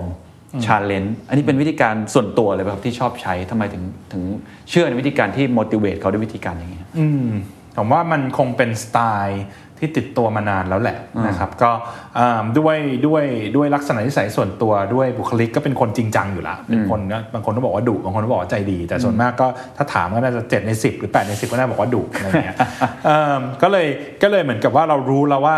บุคลิกเราคนเป็นคนแบบนี้สไตล์เราเป็นคนแบบนี้ เราคง เปลี่ยนตัวเอง คงไม่ได้เปลี่ยนตัวเองมาเป็นมาเป็นกู๊ดคอปหรือมาเป็นคนที่ใจดีหรือให้กำลังใจคนอื่นอยู่ตลอดเวลาถึงขนาดนั้นอะไรอย่างเงี้ยนั่นคือเราก็เลยใช้สิ่งที่เรามีให้เป็นประโยชน์ดีกว่าว่าโอเค เรารู้อยู่แล้วว่าเราอาจจะ intimidate คนอื่น หมายถึงว่าเราอาจจะชอบที่จะเอิ่มกดดันคนอื่นหรือทำจริงจังอะเออนู่นนี่นั่นเราก็เลยใช้ตรงนี้ไปเป็น challenge ให้กับเขาแทนว่า ถ้าเกิดว่าเราเอิ่ม challenge เขาเราโยนบอมให้เขาหรือเราเอิ่ม พูดง่ายๆคือผลักเขาลงน้ำเนี่ยเขาสามารถว่ายกลับเข้าฝั่งได้ได้หรือเปล่ามันก็เป็น challenge นะเพราะว่าคนที่ว่ายกลับเข้าฝั่งไม่ได้ เขาอาจจะไม่เหมาะกับองค์กรนี้ก็ได้ เขาอาจจะไม่เหมาะกับ war time situation ที่เรามีอยู่นะตอนนี้ก็ได้มันก็เลยก็เลยก็เลยเป็นหนึ่งในสิ่งที่เราชอบทำนะผลักผลักลงน้ำไปดูซิว่าว่ายกลับมาได้ไหมบางคนที่นี่ต้องว่ายน้ำเก่งมาระดับหถ้านึงว่ายนะน้ำได้ก็จะก็จะเก่งขึ้นเออก็จะเก่งขึ้นนะผมว่าแสดงว่าเป็นประสบการณ์ของพี่ยอดเองด้วยหรือเปล่าที่ที่มักจะถูก ถีบลงน้ำด้วย ก็เลยรู้สึกว่าวิธีการนี้น่าจะเหมาะสมในช่วงเวลาแบบนี้ โดยเฉพาะช่วงเวลานี้ผมคิดว่าเป็นช่วงเวลาที่ทุกคนโดนถีบตกน้ำโดยไม่รู้ตัวใช่บ่อยมากใช่ใช่ตัวประสบการณ์ส่วนตัวของผมเองก็ไม่ได้ไม่ได้เป็นอะไรที่ขนาดนั้นนะเออผมเองก็เอิ่มตอนทำงานก็ไม่หัวหน้าก็ไม่ได้ดุนะค่อนข้างใจดีด้วยซ้ำอะไรเงี้ยก็ไม่รู้เหมือนกันว่าได้มาจากไหนเหมือนกันนะครับมีคำแนะนำในการเอาไปใช้ไหมครับ สมมติว่าผู้บริหารบางขั้นฟังอยู่แล้วเอ้ยวิธีการนี้อยากจะ motivate คนในทีมหรือคนในองค์กร เอาเป็นว่าผมว่าไม่ใช่ทุกคนที่ต้องใช้วิธีเดียวกันนะครับไม่ได้ทุกคนที่มี management style เหมือนกัน บางคนเขาเป็นสไตล์ support เป็นสาย heal เป็นสายเป็นสายเป็นสาย support ก็ผมว่าก็ work ได้เหมือนกันนะ ก็เป็นคนที่แบบทุกคนเข้าถึงได้ง่าย เป็นคนที่เอ่อ open รับฟังแล้วก็มี empathy ผมเองก็อยากเป็นคนแบบนั้นทำไมผมจะไม่อยากเป็นคนแบบนั้น แต่พอดีไม่ได้เป็นคนแบบนั้นไงทันทีถ้าคนที่เป็นคนที่ naturally เป็นคนจริงจังเป็นคน tough เป็นคนดุเป็นคนที่คนอื่นเอ่ออเกรงกลัวอยู่แล้ว ก็อาจจะเหมาะกับ กับกับสไตล์แบบนี้ เพราะถ้าเกิดว่าใช้ผิดมันอาจจะแบบไม่เนียนไงเกิดเกิดเป็นคนใจดีแต่อยู่ดีวันหนึ่งเกิดมามันทำเป็นดุอะไรอย่างเงี้ครัยบคนอื่นเขาจับได้หมดอะไรอย่างเงี้ยอ่าครับอ่าคิดว่าอะไรคือความท้าทายที่สุดอุปสรรคที่เรารู้สึกว่าโอ้โหมันมันหนักที่สุดในชั่วโมงนี้ หรือว่าคาดการณ์ไว้ว่า เดี๋ยวจะต้องเจอแน่ในปีข้างหน้าอะไรที่พยายามตั้งรับกับตัวเองให้มากที่สุดในชั่วโมงนี้ ไม่ว่าจะเป็นปัจจัยภายนอกหรือปัจจัยภายในเองก็ตามทีอืมผมว่าเอ่อปัจจัยที่ที่เอิ่ม หนักที่สุดใหญ่ที่สุดละกันก็คือเป็นเรื่องของการแข่งขันแหละนะอันนี้คือยอมยอมเอิ่มยอมรับต้องยอมรับว่าเป็นปัจจัยที่ใหญ่ที่สุด เพราะอย่างที่ผมบอกไปว่าเรื่อง internal ผมคิดว่าเราค่อนข้างเอาอยู่ เรื่อง internal เรื่องของทีมงานเรื่องของ recruitment เรื่องของ culture เรื่องของ organization ครับเรื่องของ motivation ของทีม ผมคิดว่าเราค่อนข้างที่จะเน้นตรงจุดนี้เยอะ แล้วก็เป็นจุดที่เราทำได้เอิ่ม จะเรียกว่าผมสบายใจระดับหนึ่งนะครับเพราะฉะนั้นคือตอนนี้คือแน่นอนว่าเราพยายามที่จะแข่งขันกับตัวเองก่อนแหละใช่ไหมเพราะถ้าเกิดเราสนใจสมมติเรากำลังวิ่งแข่งอยู่แล้วเราโมวจะหันซ้ายหันขวาดูว่าคู่แข่งเป็นยังไงแล้ว มันจะทำให้วิ่งเราวิ่งช้าลง เพราะฉะนั้นคือเราก็พยายามที่จะเอ่อเขาเรียกว่าอะไรแข่งกับตัวเองเป็นอันดับหนึ่งขณะนี้แต่ขณะเดียวกันคือเนื่องจากว่าตลาดนี้มันพับลิกมากๆมันมันเป็นสิ่งที่ทุกคนเห็นว่าใช่เอ้ยอันนู้นผู้เล่นรายนู้นทำอย่างนี้ผู้เล่นรายนั้นทำอย่างนั้น นู่นนี่นั่นอะไรอย่างนี้เป็นต้นมันทำให้เอิ่ม ความวอกแวกทีมงานก็อาจจะวอกแวกได้เหมือนกันว่าเอออยากจะทำตามอันนี้บ้างอยากจะทำตามสิ่งนั้นบ้างนู่นนี่นั่น คือภายนอกเป็นสิ่งที่เราควบคุมไม่ได้ แต่เราจะใช้มันยังไงให้มันประโยชน์ต่ออประสิทธิภาพของเราเองประมาณนั้นพี่ยอดมีช่วงเวลาที่เฟลบ้างไหมครับรู้สึกผิดพลาดรู้สึกล้มเหลว หรือ culture ที่นี่มองเรื่องความล้มเหลวเป็นเป็นยังไงบ้างครับเราเรียกว่ามันเป็นเป็นการทดลองมากกว่านะเพราะฉะนั้นคือเราไม่เคย สมมุติเราทำอะไรไปเราครับทำแคมเปญนี้เราทำเอ่อเทคนิคนี้เราทำ strategy นี้ แล้วมันตั้งแต่ก่อนที่เราจะทำเราก็รู้อยู่แล้วว่าเออลองดูเพราะฉะนั้นคือเวลามัน fail มันก็คือไม่ได้เคยรู้สึกว่ามันเป็น fail มันก็คือการทดลองแล้วมันไม่ work เราก็ทดลองอีกแบบหนึ่งนั้นคือองค์กรซึ่งผมไม่ได้บอกว่าองค์กรเราเป็นองค์กรเดียว แต่องค์กรที่เป็นที่เป็นไซส์ที่ที่ที่อยู่ในธุรกิจนี้แล้วกันอยู่ในธุรกิจ tech อยู่ในธุรกิจอีคอมเมิร์ซธุรกิจสตาร์ทอัพนะครับผมคิดว่าพวกนี้มันเป็นสิ่งที่ค่อนข้างอยู่ใน DNA ของคนในองค์กรเหล่านี้อยู่แล้วว่าเออคุณ ทำไปมันคือการทดลอง ซึ่งการทดลองมันก็คือออกได้สองหน้าอยู่แล้วซึ่งที่สามหน้าคือเฉยเฉยๆ fail หรือปังดูนี่นั่นสิ่งที่เราต้องหาคือเราต้องหาสิ่งที่ปังแล้ว repeatนะเพราะฉะนั้นคือการ fail ก็คือเราก็ต้องเปลี่ยนเราก็ดูว่ามันมันหาเอ่อผลที่แตกต่างออกไปเจอหรือเปล่า ถ้าหาผลที่แตกต่างออกไปเจอมันก็คือการ success การเฟลเราไม่เคย quantify ด้วยซ้ำว่า อุ้ย เราไม่ได้ถึงขนาดว่าคุณ fail ดีใจด้วยนะ ไม่ได้ถึงขนาดนั้นเราไม่ได้ทำอะไรที่มัน cheesy ขนาดนั้นแต่แต่แต่การ fail ของเราเราไม่ได้ไม่ได้ name มันว่า fail ด้วยซ้ำก็บอกเออมันก็ก็ลองแล้วอะไม่เป็นไรมันไม่ work ก็ลองลองลองครั้งต่อไปเราเข้าก้าวข้ามผ่านมันไปได้อย่างเร็วประมาณนั้น ส่วนตัวของผมเอง เป็นคนที่โชคดีเป็นคนลืมง่ายมากอืมเพราะฉะนั้นคือ ถ้าถามเหตุการณ์ที่มันเฟล ก็อาจจะกุ้มใจอยู่สักหนึ่งวัน แต่ส่วนมากนอนหลับไปวันรุ่งขึ้นก็จะไม่ได้คิดถึงมันแล้วประมาณนั้นซึ่งแสดงว่ามันก็เกิดขึ้นเป็นเรื่องปกติอยู่แล้วเป็นเรื่องปกติอยู่แล้วเพราะไม่มีใครไม่เฟลเออแต่ว่าเราเองก็ผมว่าเราก็ move on ได้เร็วเหมือนกันครับนะเออก็คือคือเอิ่มสิ่งที่สิ่งที่ผมคิดอยู่เสมอคือ ถ้าเราเป็นซูเปอร์ฮีโร่ความสามารถพิเศษของเราคือเป็นมนุษย์ยางเหมือนลูฟี่อะเออมนุษย์ยาง mentality คือโดนโดนโดนโดนต่อยไม่เจ็บโดนจะ เรียกว่าอะไรนะ โดนจิ้มเข้าไปก็เด้งกลับมาเหมือนเดิมโดนแทงเข้าไปก็เด้งขึ้นมา ใช่ ยืดหยุ่นได้ตลอดเวลาประมาณนั้นอ่าเมื่อกี้พูดถึงเรื่อง culture ครับอยากชวนครับคุยเรื่องนี้เพราะทราบมาว่าเมื่อกี้พี่ยอดเองบอกว่าสบายใจระดับหนึ่งแล้วผมก็ทราบมาว่าจริง ๆ ทีมงานวงในเอง คนที่ทำ people strategy ก็ก็ถือว่าได้รับการยอมรับนะใช่ไหมฮะแล้วก็เป็นองค์กรที่คนมองเข้ามาค่อนข้างเยอะในแง่ของ culture ที่ที่น่าสนใจน่าเป็นแบบอย่างหลายอย่าง อยากให้เล่าให้ฟังนิดนึงครับว่า people strategy ของที่นี่เป็นยังไงครับ อืม ตอนนี้ก็อยู่ในช่วงที่ที่ผมบอกว่ามันอยู่ในการคนปรุงอาหารหม้อใหม่ แล้วดูว่ามันจะผลมันจะออกมาเป็นยังไงแล้วก็มี define core value ออกมาบ้างนู่นนี่นั่นอะไรอย่างนี้เป็นต้นแต่ผมไม่อยากจะไป fixate ว่าแบบมันจะต้องเป็นแบบนั้นเสมอไป คือเพราะมันตอนแรกเป็นวงไหน เป็นวงในเราอยู่กับมันมานานมาก แล้วครัก็บเราก็รู้จักคน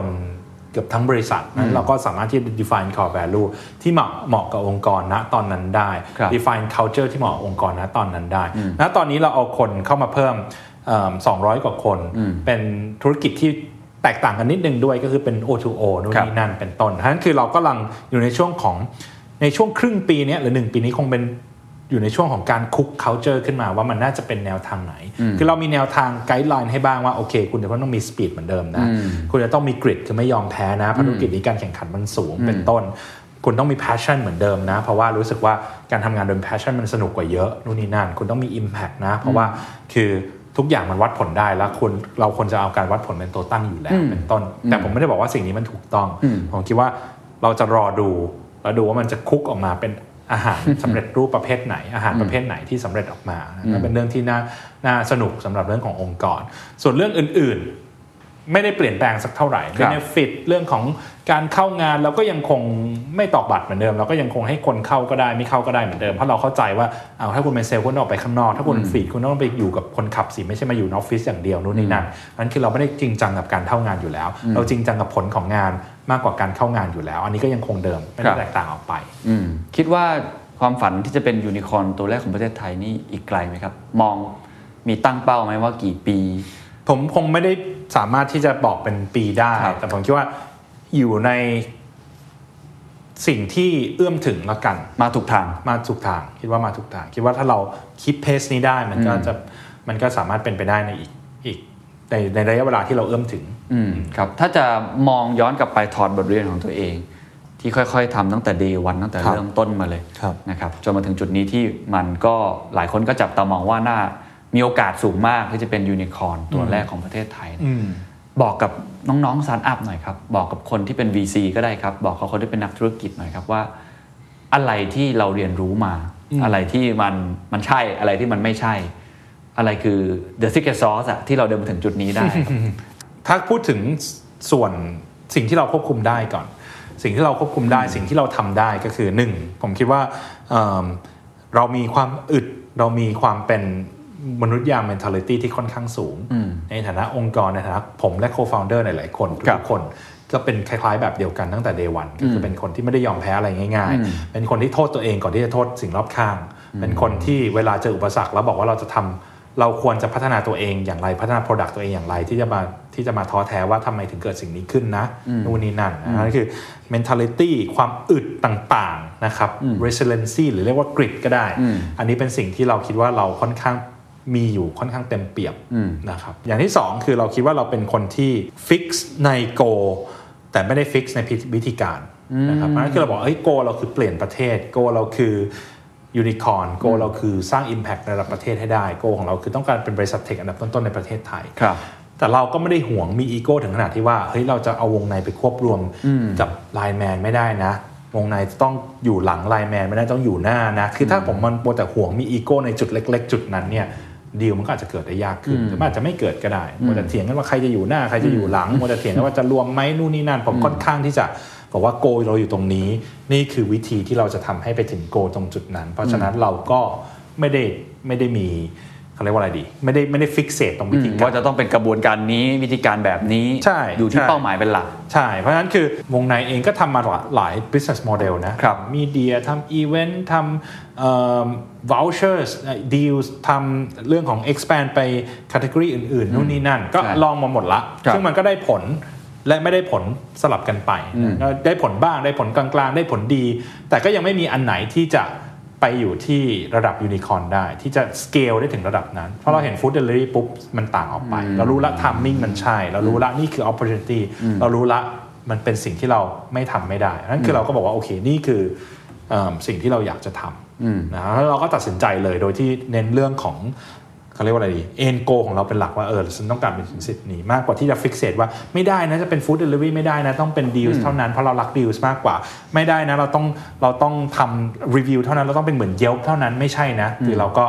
ก็ไม่ได้ดื้อไม่ได้ไม่ได้ fixate ตรงจุดนั้น ซึ่งจริงๆตรงเนี้ยเป็นเป็นสิ่งที่ผมไม่ได้เห็นจากสตาร์ทอัพคนอื่นเท่าไหร่นะ บางคนจะห่วงพอสมควรเลย มีคนมา เจรจาขอซื้อมีคนลงทุนไม่ให้ไม่เอา หรือ goal ของเราอยู่จุดนี้ vision ของเราอยู่จุดนี้ไม่เปลี่ยน ถึงแม้ว่า data หรือว่าตลาดทุกอย่างมันจะเปลี่ยนไปแล้ว ก็ยังคง fixate ในในวิธีการของของเขาอยู่ ซึ่งการดื้อหรือการที่มีอีโก้ตรงจุดจุดเล็กๆเหล่านั้น ผมว่ามันก็อาจจะไม่ใช่สิ่งที่ดีเท่าไหร่ครับ แต่สุดท้ายผมคิดว่าเราเองก็เป็นคนโชคดีก็คือหมายถึงว่าเรามาอยู่ในตลาดที่ถูกต้องในเวลาที่ถูกต้องนะก็วงในเองก็ต่อตั้งขึ้นในปี 2010 ก่อนยุคสมาร์ทโฟนซะอีกครับพอสมาร์ทโฟนมาเราก็คล้ายๆกับว่าได้โตไปพร้อมๆกับสมาร์ทโฟน วงในก็โตไปพร้อมกับพร้อมๆกับสมาร์ทโฟนเราเริ่มทำฟู้ดเดลิเวอรี่ในปี 2016ครับฟู้ดเดลิเวอรี่มันก็โตโควิด ก็ช่วยทำให้โตเร็วขึ้นอีก เราก็อยู่ในจุดที่ถูกต้องอีกเหมือนกัน นั่นคือก็ส่วนหนึ่งก็ต้องบอกว่า occasion หรือสถานการณ์รอบข้างก็ก็ถือว่าเราก็มีโชคด้วยครับแต่เราก็อยู่ตรงนั้นน่ะในจังหวะที่ลมแล่นมาครับเพราะฉะนั้นกริดนะครับอึดด้วย residency ด้วยนะครับแล้วก็อย่ามีอีโก้เยอะให้มองที่เป้าหมายครับนะครับในขณะที่ตัวเองบางทีก็อาจจะไม่ต้องไปสนใจเรื่องวิธีการมากนะครับนะครับแล้วก็สุดท้ายเมื่อกี้คืออยู่ในที่ที่ถูกต้อง ผมว่าเอิ่มมีหลายคนนะผู้บริหารหลายคนที่พูดกับผมแบบที่พี่ยอดบอก โดยเฉพาะคนที่ประสบความสำเร็จนะครับ จะบอกว่าตัวเองโชคดีค่อนข้างเยอะนะครับผมก็ตีความเอาว่าคำว่าโชคดีของเขาหมายถึงว่าเขาอยู่ในจังหวะที่เหมาะสมอืมแต่ผมก็แอบไม่เชื่อครับว่าคงไม่ใช่ทุกคนหรอกที่จะอยู่ในจังหวะที่เหมาะสมอย่างเดียว ทีนี้ก็เลยอยากชวนคิดนิดนึงอาจจะให้คำแนะนำกับผู้ประกอบการหลาย ๆ ท่าน ผมเชื่อว่าโควิด -19 เข้ามาเปลี่ยนภูมิทัศน์หลายอย่างครับบางธุรกิจไปต่อได้ไปเลย อาจจะล้มลงนิดหน่อย บาง sector ล้มแล้วล้มไปเลยฮะอืมเราไม่กลับมาอีกเลยอืมมีการพูดกันเรื่องนี้เยอะมาก แจ็คหม่าวันก่อนก็พูดว่ามีเศรษฐกิจใหม่ แล้วก็เศรษฐกิจเก่าอืมผมอยากผมอยากจะชวนให้พี่ยอดช่วยช่วย foresee ออกไปให้นิดนึงว่า ในมุมมองของพี่ยอดเนี่ยมันมีมันมีเทรนด์อะไรบ้าง เหมือนที่พี่ยอดเคยมองเห็นนะอืมแล้วมาถูกจังหวะพอดีเนี่ยอืมหลังจากนี้มองยังไงบ้าง เพราะผมเชื่อว่าอืมไลน์แมนวงในก็คงไม่ได้ fix ตัวเองอยู่แค่ฟู้ดเดลิเวอรี่ถ้ามีโอกาสอื่นๆ อย่างที่ผมเห็นวงในก็เข้าไปทำธุรกิจสุขภาพเนาะ beautyก่อนหน้านี้เนี่ยพี่ยอดมีอะไรที่พอที่จะแชร์ให้ฟังได้ไหมผมคิดว่าตอนเนี้ยเราเราเราเน้นที่สุดคือเรื่องของฟู้ดเทคคือธุรกิจฟู้ดแล้วก็ฟู้ดอีโคซิสเต็มตรงนี้ สิ่งที่เกิดขึ้นในฟู้ดที่เราคิดว่ามันน่าจะเกิดก็คือนอกจาก Food Delivery แล้ว O2O ด้านอื่นๆ มันน่าจะเกิดเข้ามามากขึ้น ไม่ว่าจะเป็นเรื่องของการไปที่ร้านแล้วไม่ต้องใช้เมนูกระดาษ แต่ใช้ส่ง QR code เพื่อดูเมนูแทน ว่าจะเป็นการสั่งอาหารผ่านแอปเลย หรือผ่าน Official Account ผ่าน Line ก็ได้ แล้วก็ไม่จำเป็นต้องใช้คนเสิร์ฟเลย ซึ่งอันนี้ก็เกิดขึ้นที่จีนมาหลายปีแล้วเป็นต้น ว่าจะเป็นเรื่อง cashless ซึ่งพูดกันมาหลายปีนะครับแต่ก็รู้สึกว่าโควิดน่าจะเป็นตัวเร่งนะอย่างร้านกาแฟข้างล่างตอนนี้ก็แทบไม่มีคนใช้แคชแล้วทุกคนก็ใช้แต่จริงก็ยังเป็นโอนอยู่นะ มันก็ยังไม่ไม่ใช่เทคโนโลยีที่ดีที่สุด แต่ว่ามันก็ cashless มากขึ้นเรื่อยๆนะครับ ฟู้ดเดลิเวอรี่ไม่ใช่หนึ่งเดียวที่มันจะเป็น O2O scenario ของฟู้ดแน่นอน มันก็คงจะมี O2O scenario อื่นๆเกิดขึ้นอีกในอนาคตนะจ่ายเงินสั่งอาหารนู่นนี่นั่น CRM ต่างๆ การเข้าถึงการที่ร้านอาหารรู้ข้อมูลมากขึ้นของคนที่มาใช้งานว่าใครที่กันแน่ๆเป็นลูกค้าของเขา อันนี้ก็เป็นสิ่งที่ร้านอาหารทุกคนอยากได้อยู่แล้ว เป็นต้นนะครับเพราะนั้นคือผมคิดว่า O2O ออนไลน์ to ออฟไลน์หรือออฟไลน์ to ออนไลน์มันก็คงจะเกิดขึ้นมากขึ้นในธุรกิจฟู้ดและรวมไปถึงธุรกิจอื่น ๆ ด้วย แล้วยิ่งโควิดเข้ามาเนี่ยเราเลยทำให้รู้ว่าออนไลน์มันก็มีความของโควิดพ o ูฟอยู่ระดับหนึ่งครับเพราะว่าแน่นอนเราไม่ต้องเอาตัวเองไปอยู่ที่ที่ตรงนั้น เราสามารถทำทุกอย่างได้ออนไลน์อีคอมเมิร์ซก็โตใช่ไหม O2O ก็โตนะครับ เพราะฉะนั้นคือธุรกิจที่เกิดใหม่ณปัจจุบันนี้คงจะต้องออนไลน์ first แล้วล่ะไม่ใช่ออฟไลน์ first ซึ่งอันนี้ทุกคนก็คงจะทราบอยู่แล้วครับนะครับมองไปที่ด้านอื่นๆอืม ก็มีเรื่องที่น่ากังวลอยู่เหมือนกันก็คืออืมถ้าถ้าเกิดมองไปที่ธุรกิจเอ่อเรียกว่า tech แล้วกัน tech ครับ tech startup ต่างๆ นู่นนี่นั่นเนี่ยเอิ่มการเข้าสู่วงการ tech ตอนนี้ก็เป็นจุดที่ไม่ได้ง่ายมาก เทียบกับปีที่ผ่านมาก็ยิ่งยากขึ้นไปอีก เพราะว่าคนที่ใหญ่อยู่แล้วจะยิ่งใหญ่ขึ้น คนที่เข้ามาใหม่จะมีสเกลที่แตกต่างจากผู้เล่นปัจจุบัน เยอะมากจนกระทั่งโอกาสที่จะปิด gap ก็จะเป็นเรื่องยากมากเลยอย่าง เช่นถามว่า อยากจะทำอีคอมเมิร์ซตอนนี้ไหมคงไม่มีใครอยากทำอยากทำ food delivery ตอนนี้ไหมก็คงไม่มีใครอยากทำอยากทำจองโรงแรมตอนนี้ไหมก็ไม่มีใครอยากทำอยากทำแชท social network search ตอนนี้ไหมก็ไม่มีใครอยากทำเพราะฉะนั้น B2C scenario เกือบทั้งหมด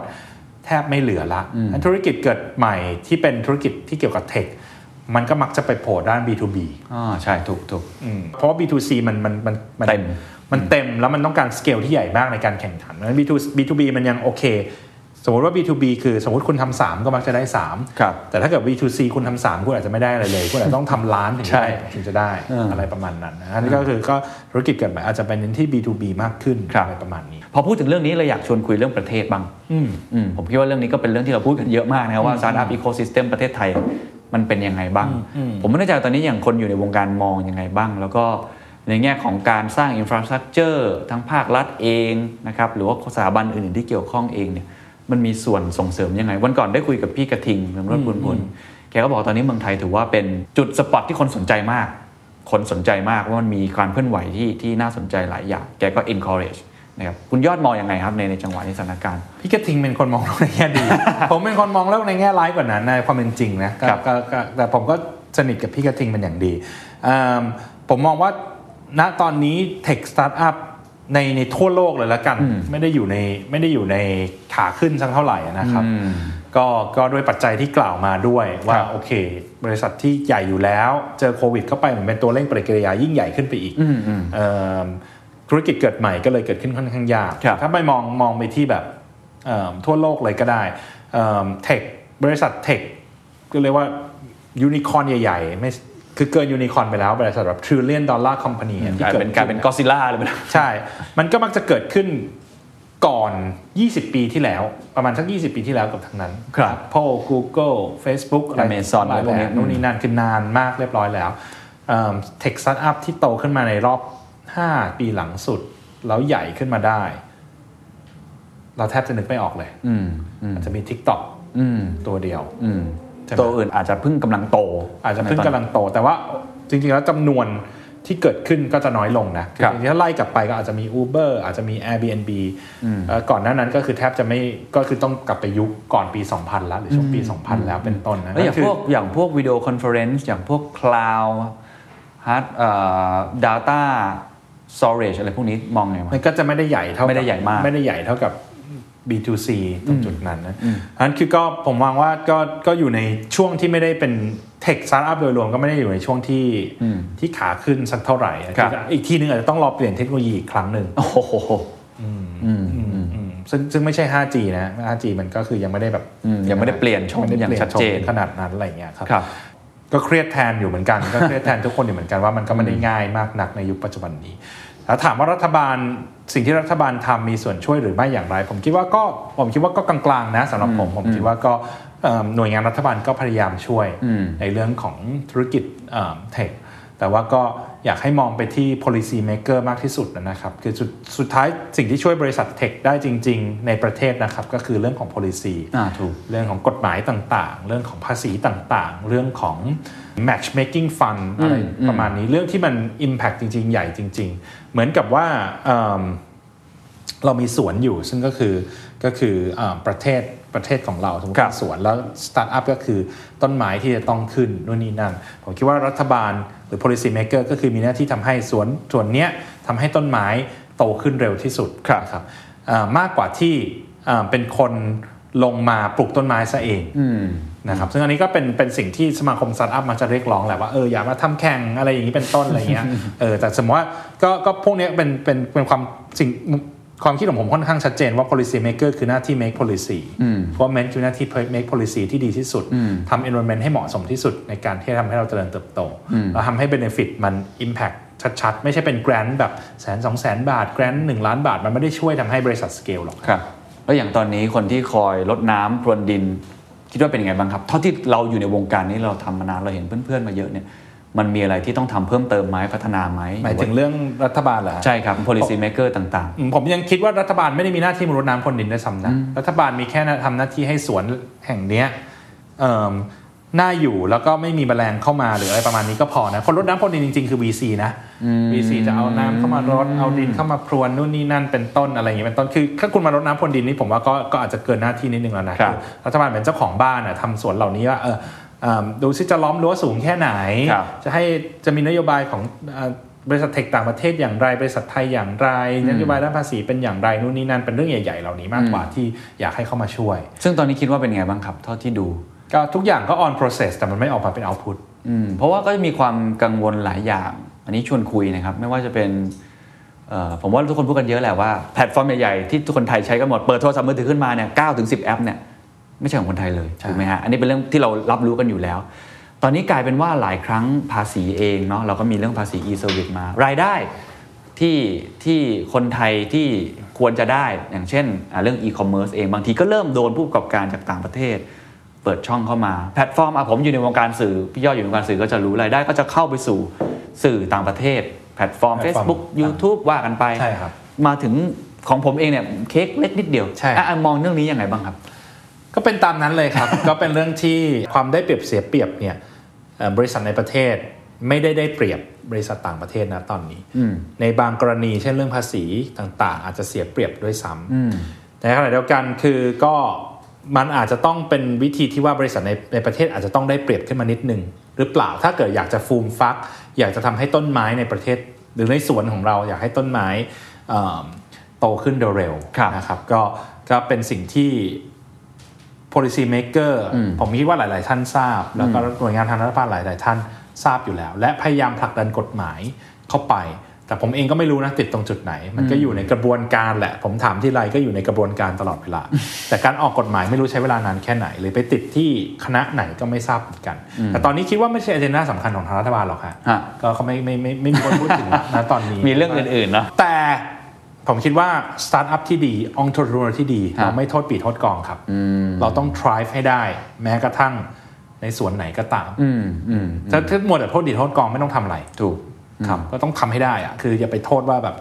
ก็ทำไงได้อะก็ตั้งเกิดในบริประเทศนี้แล้วตั้งบริษัทในประเทศนี้แล้วก็ต้องทำให้ดีที่สุดครับไม่ต้องไปบอกว่า เพราะรัฐบาลไม่ทำแบบนี้เราเลยโตไม่ได้อย่าไปพูดแบบนั้นนะไม่ถูกต้อง อืมอืมอืมเพราะฉะนั้นในชั่วโมงนี้ต้นไม้ที่ชื่อวงในไลแมนวงในก็กำลังเติบโตขึ้นมามากขึ้นเรื่อยๆ หวังว่าจะเป็นอย่างนั้นไปเรื่อยแล้วก็หวังว่าจะผลิดอกออกผลนะคครัรับบผมอยากให้สรุปทิ้งท้ายเล็กน้อยนะครับ ว่าความฝันที่พี่ยอดอยากเห็นที่สุดนะครับ ในผมไม่แน่ใจว่าใหญ่แค่ไหนนะ จะต้องขยายไปต่างประเทศใน regional นี้ไหมจะอะไรจะยังไงต่อ หรือจะเป็น mentor ให้กับคนอื่นต่อหรือยังไงเนี่ยอะไรคือสิ่งที่พี่ยอดอยากเห็นที่สุด ทั้งจากองค์กรเองแล้วก็จากของตัวตัวตัวพี่ยอดเองด้วยครับอืมเป้าหมายของผมนะตอนนี้คือชัดเจน แล้วก็ถ้าจะเป็นเป้าหมายอย่างเดียวละก็คือว่าอยากจะจะสร้าง Line Man วงไหน ให้เป็น end to end food ecosystem ที่ดีที่สุดในประเทศไทยเพื่อคนไทยและ stakeholder ต่างๆ เราจะไม่ take short cut เราจะไม่ think short term นะ เราจะพยายามเข้าใจแล้วพยายามที่จะทำให้มัน sustain ให้ทุกคนให้อยู่ให้ได้ร่วมกัน แล้วเราทำได้นะจุดนั้น ผมคิดว่ายูนิคอนหรือการก้าวตลาดหุ้นในประเทศไทย ไม่ใช่เรื่องไกลสำหรับเรา ถ้าเราทำตรงนั้นได้ ผมพร้อมที่จะไปอยู่เกาะครับท้ายที่สุดจริงๆแล้วครับ ผมคิดว่าหลายคนก็เห็นพี่ยอดเป็นหนึ่งในไอดอลนะคนที่ประสบความสำเร็จเดินมาถึครังบจุดนี้ได้ พี่ยอดมีวิธีการในการพัฒนาตัวเองยังไง self improvement กับตัวเองเนี่ยทุกวันเนี่ยเราเรียนรู้ผ่านอะไร เราพัฒนาหรือหรือเราพัฒนาผ่านงานการอ่านหนังสือการไปลงคอร์สหรือมีวิธีการยังไงบ้างครับแบ่งแบ่งเป็น stage ของ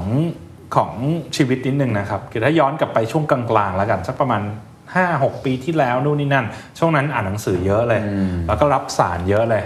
ดู TED Talk อ่านหนังสือดูนี่นั่นฟัง ตอนนั้นไม่มียังไม่มียังไม่มีพอดแคสต์ของคุณ แต่ว่าก็โอเค ก็ก็พยายามที่จะรวบรวมไอเดียอ่านอ่าน Harvard Business Review อะไรเงี้ยแล้วก็พยายามเอาออกมา แล้วก็เป็นแนวคิดเป็น leadership skills เอามาใช้เอามาสอนต่อเอามาโค้ชคนอื่นต่อนู่นนี่นั่นช่วงนี้ก็รู้สึกว่าเออมันเป็นอยู่ในช่วงที่ไปตะเวนเขาเรียกว่าอะไรดีคุยกับลูกค้าคุยกับร้านค้าคุยกับคนขับ ตามจังหวัดต่างๆ มากกว่าเป็นเวลาที่จะ เอิ่มเขาเรียกว่าอะไรดีเพิ่มพูนความรู้หรือไป take course อะไรต่างๆนะตอนนี้รู้สึกแบบนั้นก็เลยหนังสืออ่านหนังสือ long form take course ก็อาจจะมีน้อยลงครับแต่ไม่ได้ว่าไม่เรียนรู้นะครับผมคิดว่าผมเป็นคนที่ให้ความสำคัญต่อการเอาไปใช้จริงมากกว่าการอ่านซะอีก ผมคิดว่าอ่านหนังสือหนึ่งเล่มสมมติมีเวลาอ่านจบจริงหนึ่งเล่ม แต่ถ้าไม่เอามาใช้เลยสักหนึ่งอย่างเนี่ยไม่ได้มีประโยชน์อะไรเลยครับเทียบกับคุณอ่านแค่ 10 หน้า แต่คุณได้เอาไปใช้จริงสักหนึ่งอย่างมันยังดีกว่าซะอีกอืมแล้วผมเชื่อว่าวันนี้บทสนทนาที่เราคุยกันประมาณชั่วโมง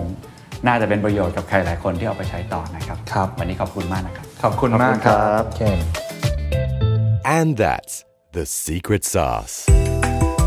ถ้าคุณชื่นชอบ The Secret Sauce episode นี้นะครับ ก็ฝากแชร์ให้กับเพื่อนๆ คุณต่อด้วยนะครับ และคุณยังสามารถติดตาม The Secret Sauce ได้ใน Spotify, SoundCloud, Apple Podcast, Podbean, j o o x YouTube และ Podcast Player ที่คุณใช้อยู่นะครับ และอย่าลืมติดตาม Facebook Fanpage The Secret Sauce เข้ามาติชมเข้ามาพูดคุยกับผมได้เลยนะครับ